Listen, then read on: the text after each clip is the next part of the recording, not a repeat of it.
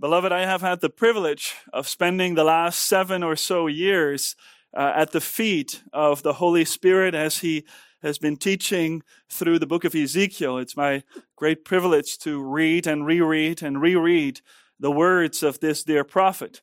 Uh, Daniel Block calls this, pro- this um, book of Ezekiel and the prophet the prophet of the Holy Spirit, as the Spirit is dominant throughout this book. I would call him the Spirit or the, the prophet of the resurrection.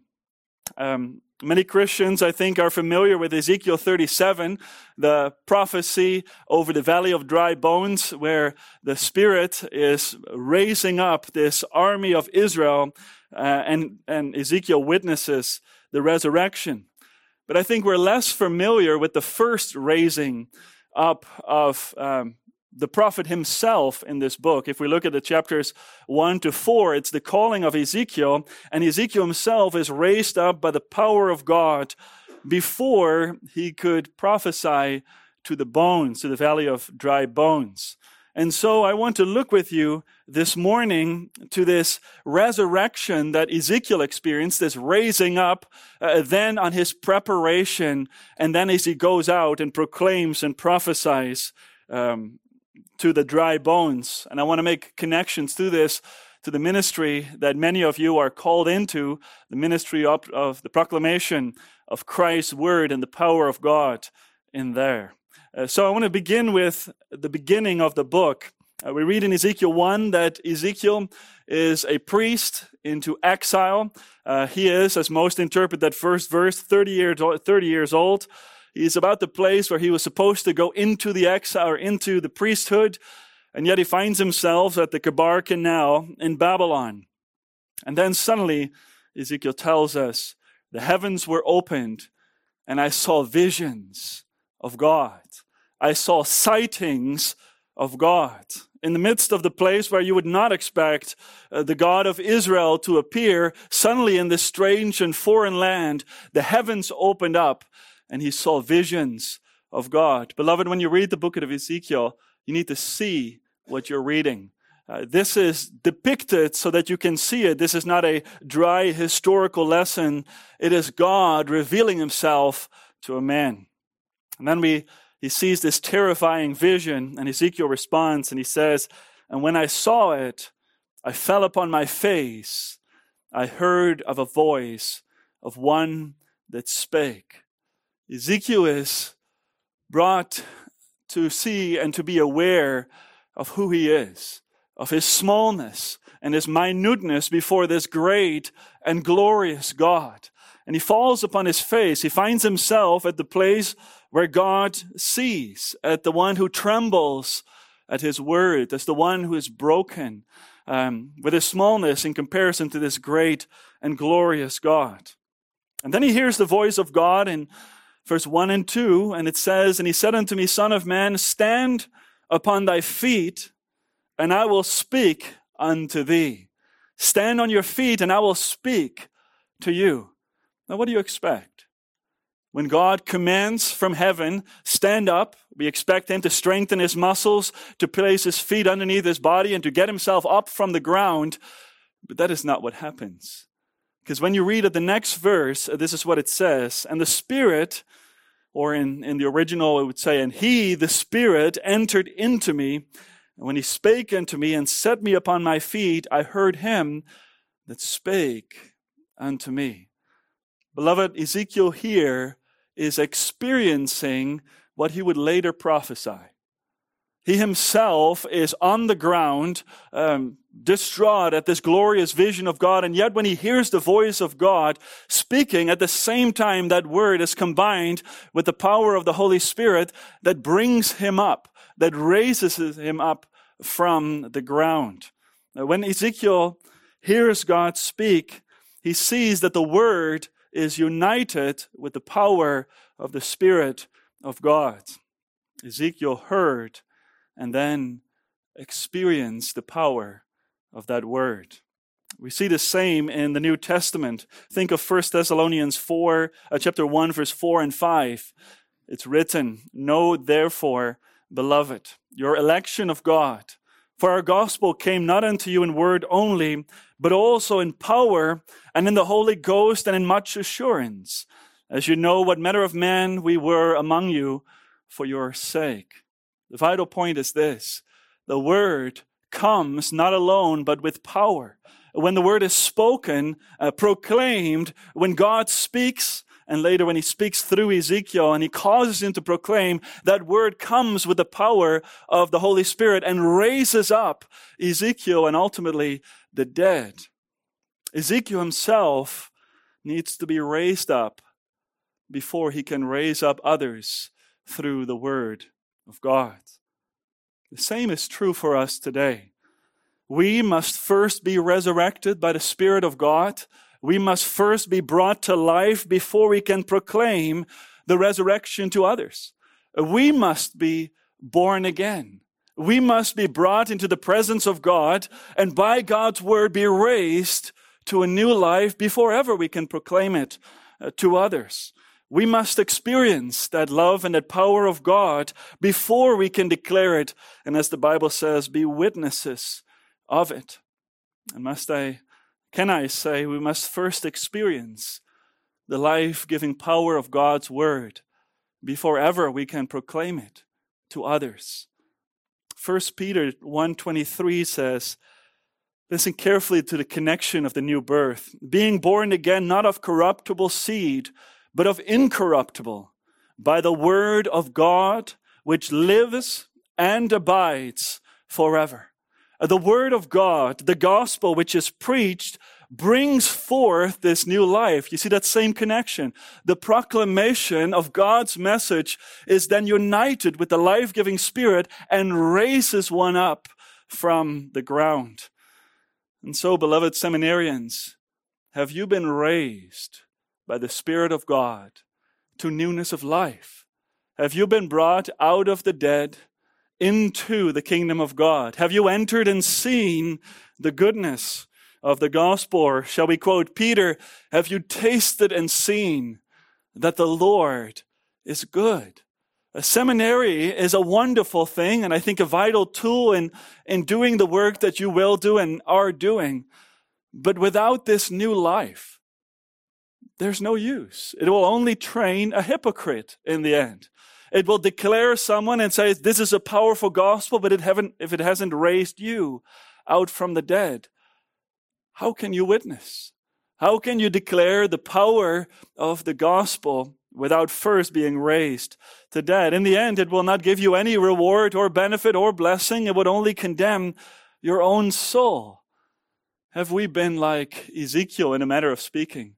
Have we been brought low when we saw who we are in light of the glory of God.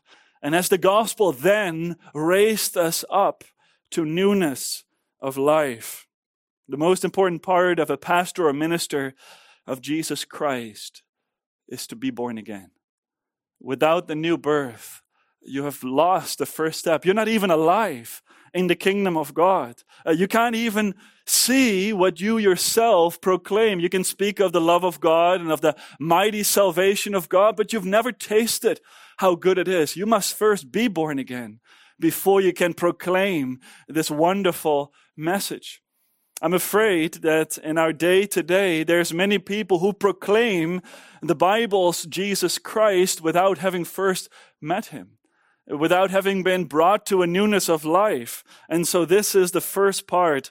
Uh, and I thought before I go on to the second, if we miss this, finishing your seminary degree is not the most important part in your life.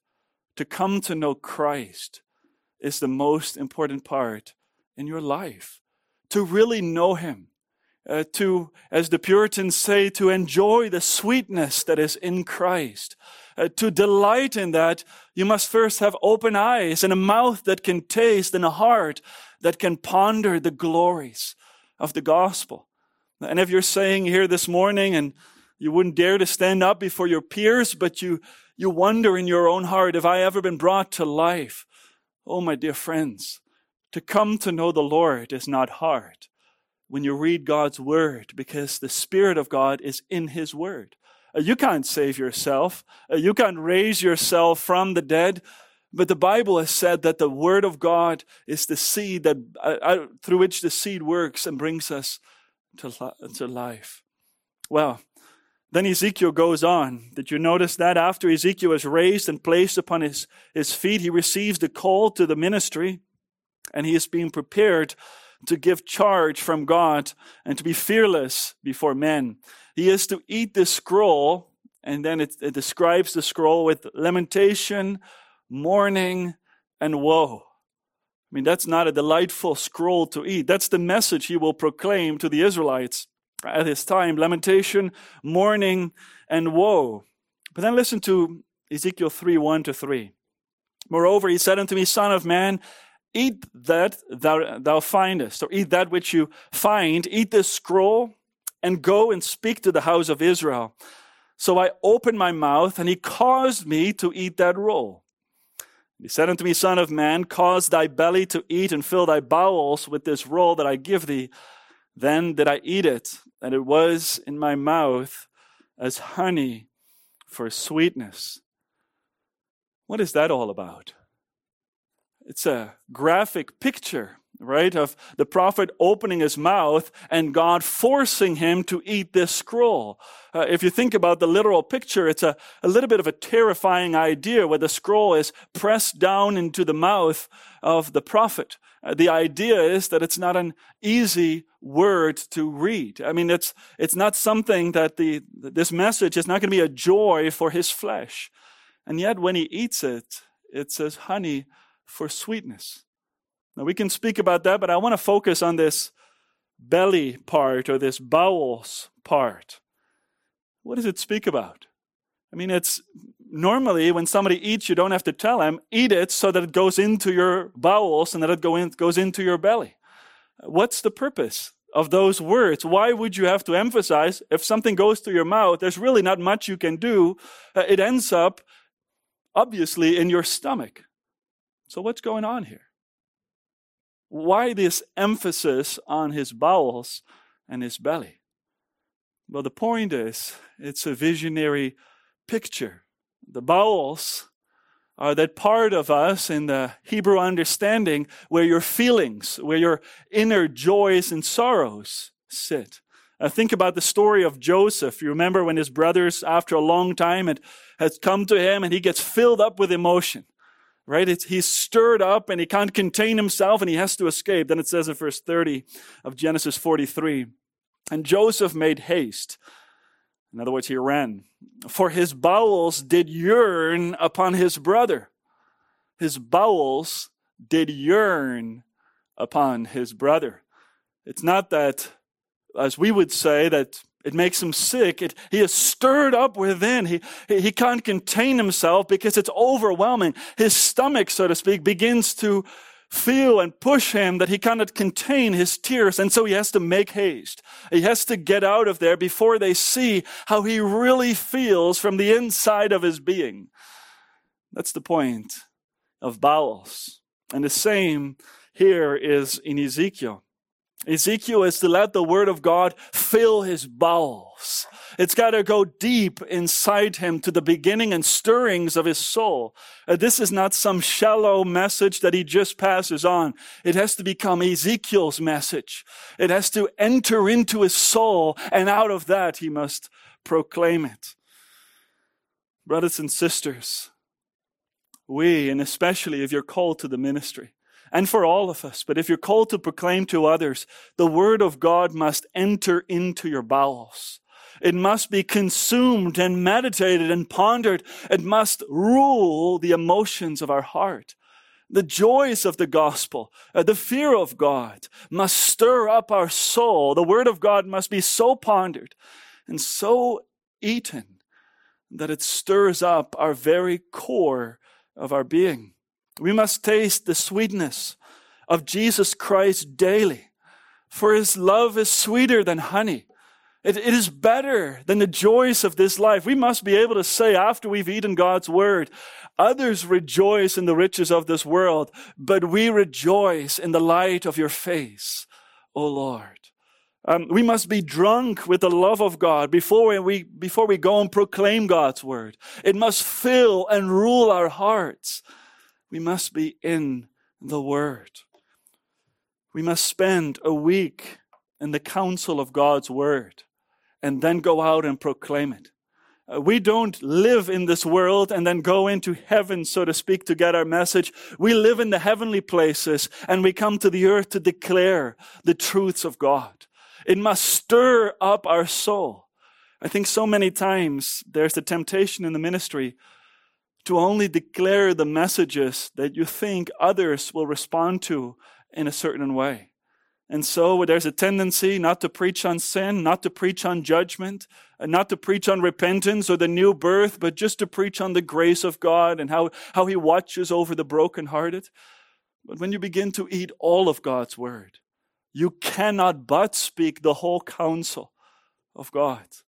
Um, I was pastoring before I was properly tra- trained at the seminary. And what I found after a year or two is that I couldn't declare the whole counsel of God. I knew the gospel and I could preach the gospel, but I didn't know the whole counsel of God. I went to seminary to study the whole counsel of God, to drink and to eat from God's fountain of life. And so for us, for you, if you're preparing, make sure you don't just study certain things or preach certain things, but eat the whole counsel of God. Be stirred up in every way.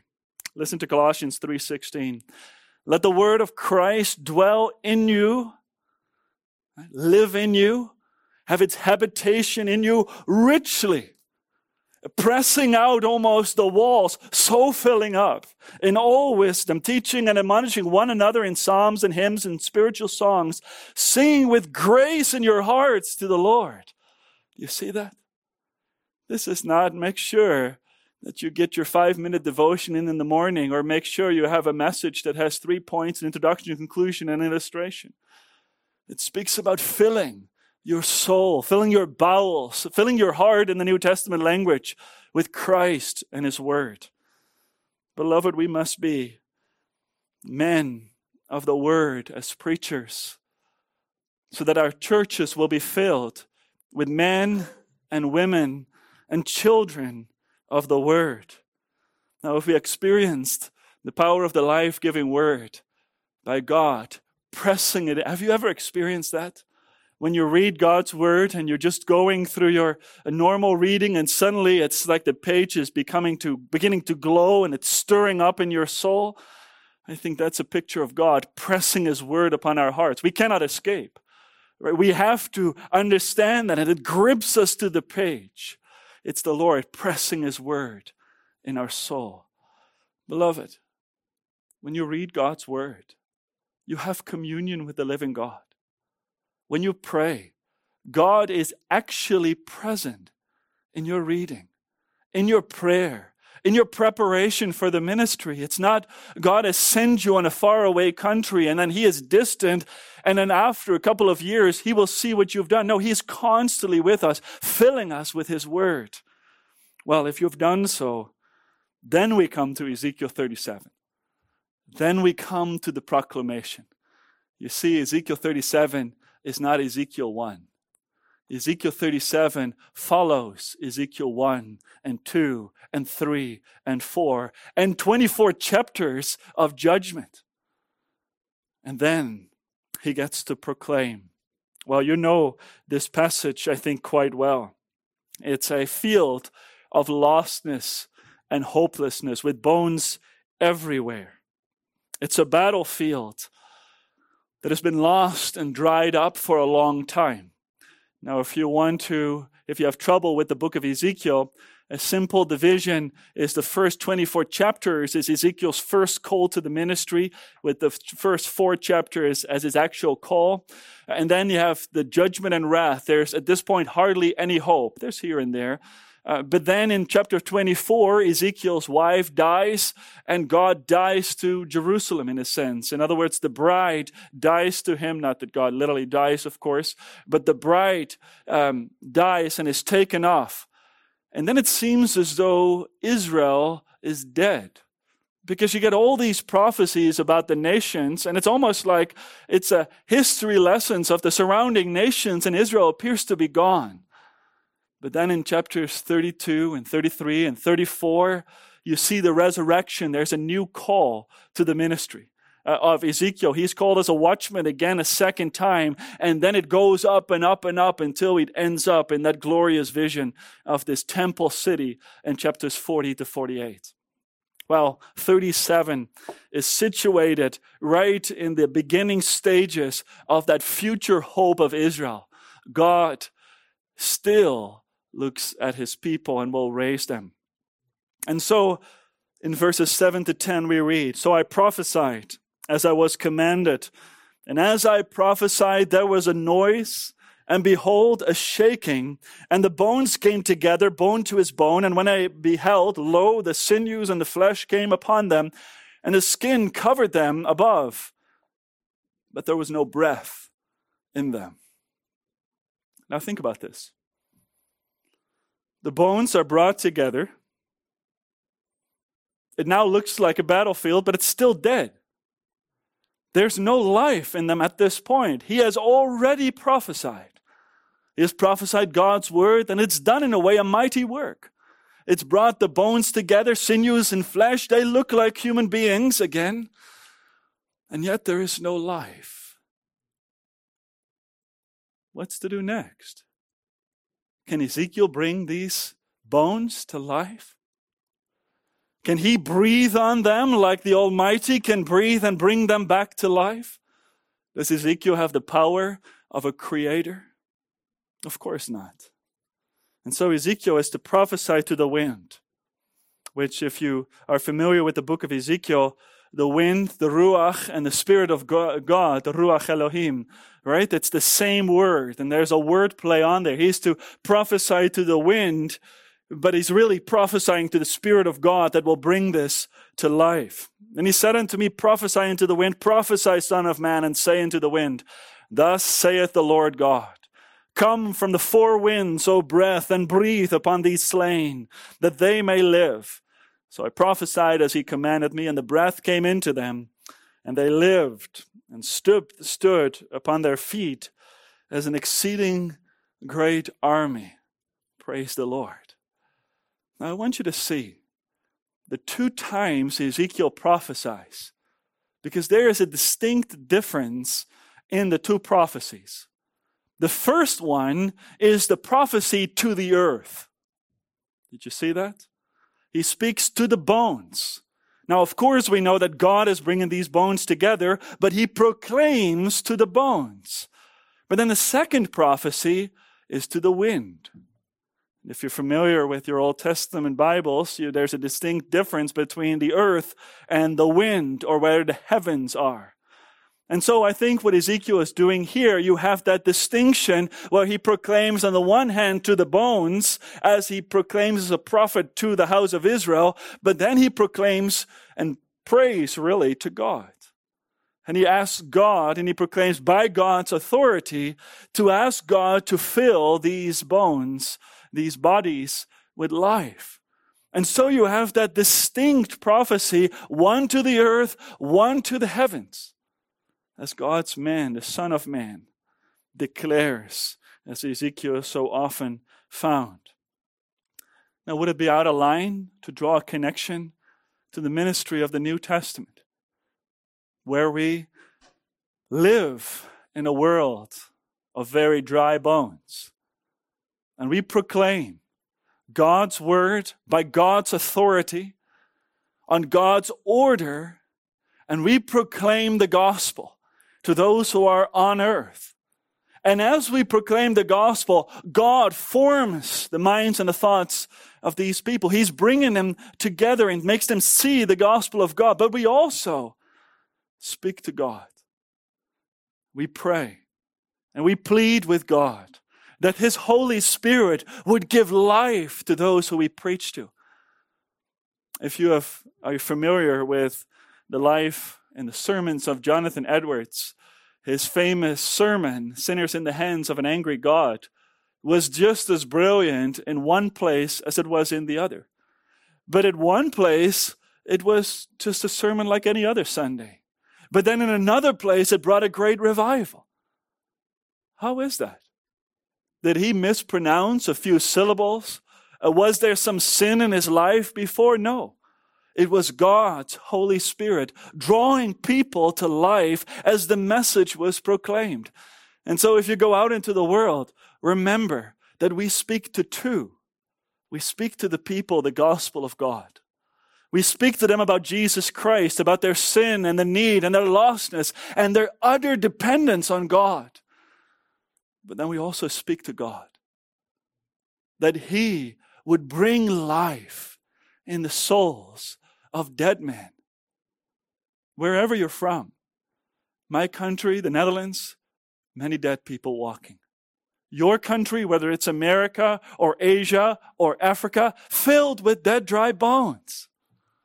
You need to preach the gospel. Fill them with the word of God, but also speak to God and say, Father, for the sake of your Son and his glory, fill this place with your life. Raise people out of the dead because only you can do it. And so be careful that you don't go one or the other.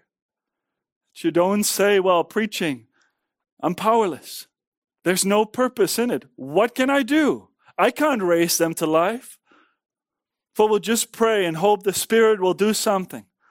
Or be the other way and say, I can raise them to life because I am a great preacher. I know how everything fits together. I got a lot of passions. I got a lot of charisma. The thing that you can do without the Spirit of God. Ezekiel learned first in his call to the ministry then in his feeding upon the word, and then in the order that he must speak both to God and to men, so that men would be saved and God would be glorified. Amen.